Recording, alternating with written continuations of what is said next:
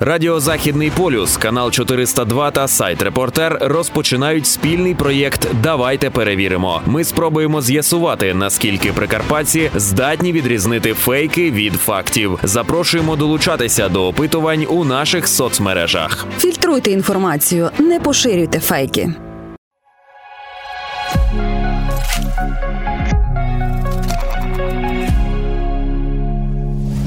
Привіт! Ви хотіли дізнатися більше про фейки та як їх розпізнати? Це програма «Давайте перевіримо» і я, її ведуча Валентина Федорчук. У цьому випуску ми з вами розберемося, як купити автобуси за 1 євро та чи варто довіряти наказам Київської міської адміністрації. Напередодні ми знайшли та перевірили 5 новин, які активно ширяться інтернетом. І провели опитування серед людей на вулиці та у соціальних мережах. І вже готові поділитися з вами результатами. Отож, перша новина була про те, що Івано-Франківська міська рада закупила 2 автобуси вартістю 1 євро. Думки опитаних розділилися. Не вірю. Та да, такі гроші не можуть бути. Це не серйозно. Я думаю, що це правда. Напевно, це також був подарунок якийсь від закордонних підприємств. 2 автобуси вартістю 1 євро. Ні, брехня. Не довіряєте? Ні. Зрозуміло. Чому? Не знаю. Як досить, як 1 євро. Це дуже дешево, та рахуйте, хліб не можна купити за євро. Звідки ж взялася така дивна інформація? Про це під час ефіру на радіо «Західний полюс» повідомив сам Руслан Марцінків. Тож можемо запевнити вас, ця новина – чиста правда. Не вірите? Слухайте самі. Нещодавно нам 2 автобуси передало німецьке місто. Вірніше, ми їх купили за 1 євро. Тобто, що по нашому законодавству подаровані автобуси вони не можуть бути, якщо це як благодійна допомога, вони не можуть їздити на маршрутах. І тому ми з німецькими партнерами домовилися, що ми купляємо їх за символічну ціну в 1 євро, для того, щоб розмитнити і для того, щоб вони могли їздити на маршрутах міста Івано-Франківська. Накази бувають різними, і цей фейковий. Мова йде про нібито наказ Департамента освіти і науки міста Києва, в якому зазначено про певну підготовку навчальних закладів до облаштування в них військових шпиталів або ж передачі для потреб ЗСУ. Онлайн-опитування на сторінках соціальних мереж радіостанції «Західний полюс», газети «Репортер» та телеканалу 402 показали, що більшість вважає цю новину фейковою і правильно роблять. А от перехожі завагалися. Вірю.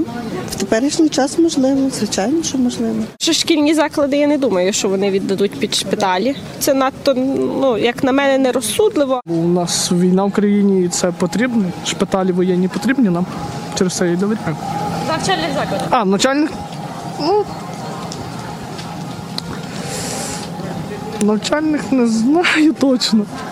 Вас, мабуть, збило моє питання. Та-та. Ні, я думаю, що теж фейк. Шкільні заклади? Я думаю, що це неправда. В школі діти мають вчитися. В наступній новині більшість опитаних і на вулицях, і в соціальних мережах довіряють. Польща перезніме серіал «Слуга народа» і про те, що Зеленський вже навіть передав авторські права.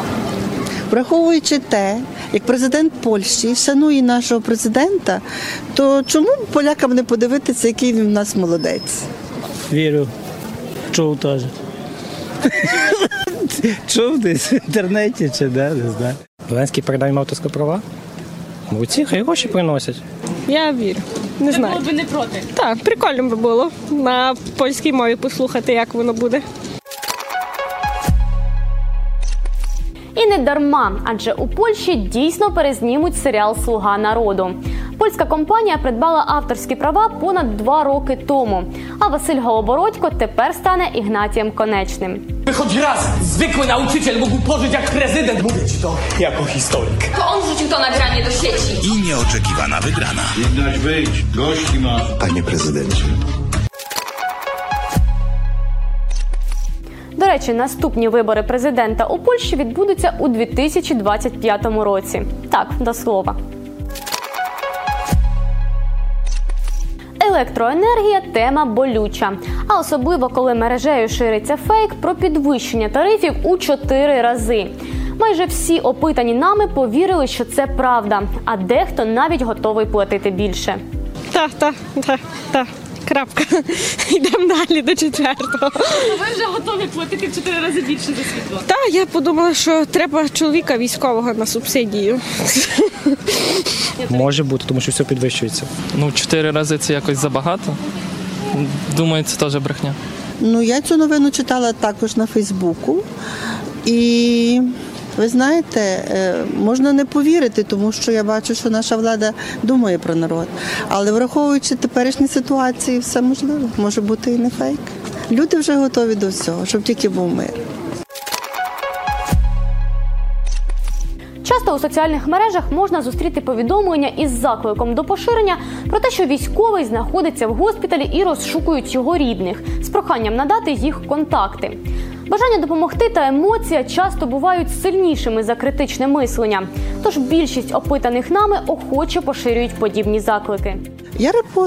Я репощу, тому що соціальні мережі зараз у нас поширені. Через соціальні мережі можна вирішувати дуже багато питань. Я репощу, хай знаходяться, хай їм Бог допомагає. Перепощую. Таке багато є вже шахраїв у нас розвелося. До мене навіть самого писали. Що від імені, що воює чоловік, перекинути, бо йому срочно треба гроші. А потім кажуть, що не він. Довірилися, перекинули? Ні, не перекину. Думаю, а тоді інтернет щось не пішов. Перепощу, так. Бо це потрібно, бо розголос – це поки що найкраще, що ми можемо зробити.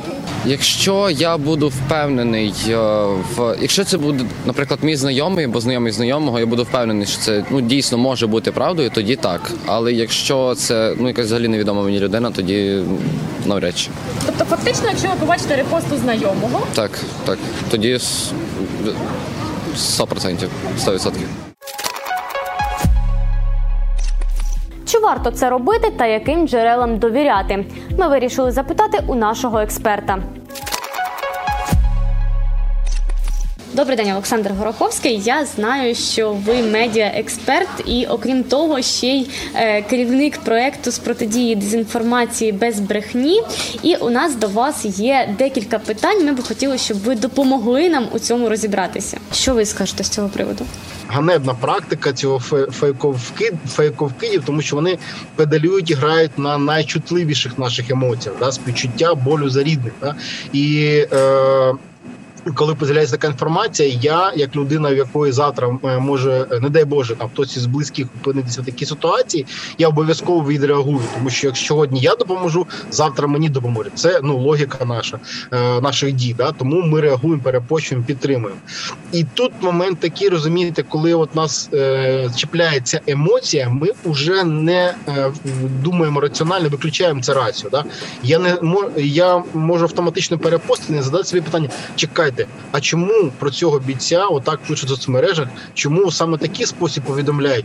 У нього ж є військова частина, у нього є командування, у нього є медичний заклад, який встановлює особу людини, яка, коли поступає, вона заповнює карточку і так далі. Тобто ця система доправки у медзаклади військовослужбовців відпрацьовано і документально на кожному кроці це фіксується. Але в мене це вже виключилось, тому що я думаю вже емоції. Це ключовий момент. Другий момент. Дійсно, це може бути дискредитація взагалі такої волонтерської суспільної допомоги, тому що я допоміг, я перепостив, а завтра виявилося, що це неправда, брехня, коли там я ще раз це побачу, я вже або не відреагую, або скажу, що це єрунда, це брехня, а там дійсно буде реальна ситуація. Тому це такий один з моментів дискредитації цього руху. І звичайно, що це, знову ж таки, ще один вектор – це дискредитація дійсно нашої системи медичного забезпечення, допомоги військовим і так далі. Якщо я сиджу в соцмережах і бачу, що людина вже в госпіталі і не знають про нього ніхто, ніщо, і таким чином шукають, я думаю, що ж це таке за єрунда? Ми там рік воюємо, а не можу там якимось чином структурувати цю систему. Тобто, і я починаю там, не знаю, розказувати родичам, дивіться, як все погано, як то і так далі, і так далі. Це викликає знову ж таки або чутки, або такі соціальні хвилі, на які і розраховано. Да?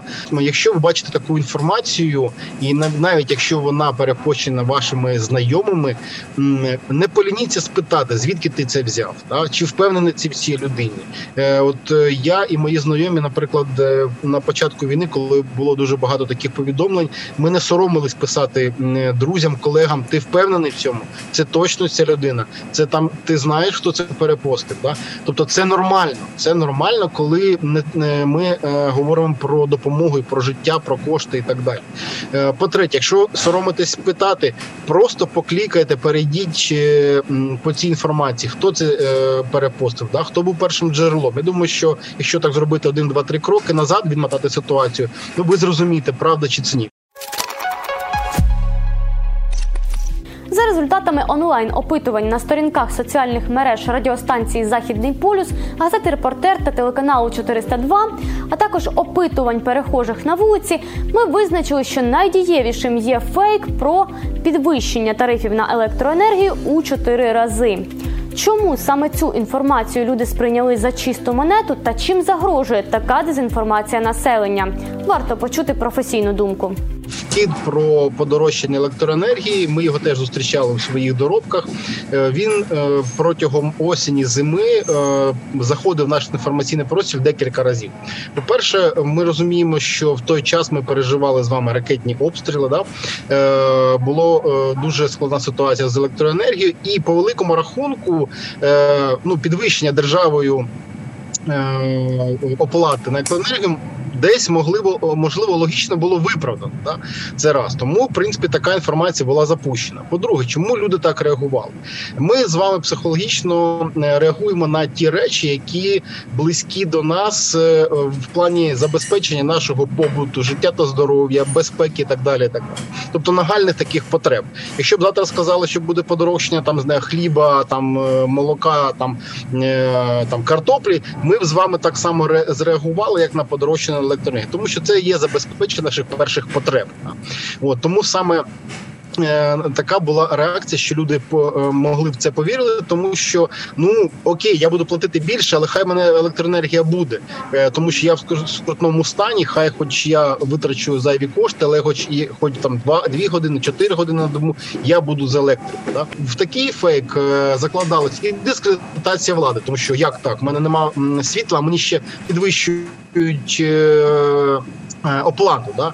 Це раз. Тобто хтось наживається. Тим більше, що, можливо, цей ефект міг підгодовуватися або підігріватися іншими чутками. Що там, пам'ятаєте, ходили фейк про те, що, незважаючи на те, що дефіцит електроенергії, а Україна все ж кудись там продає у Європу електрику. Да?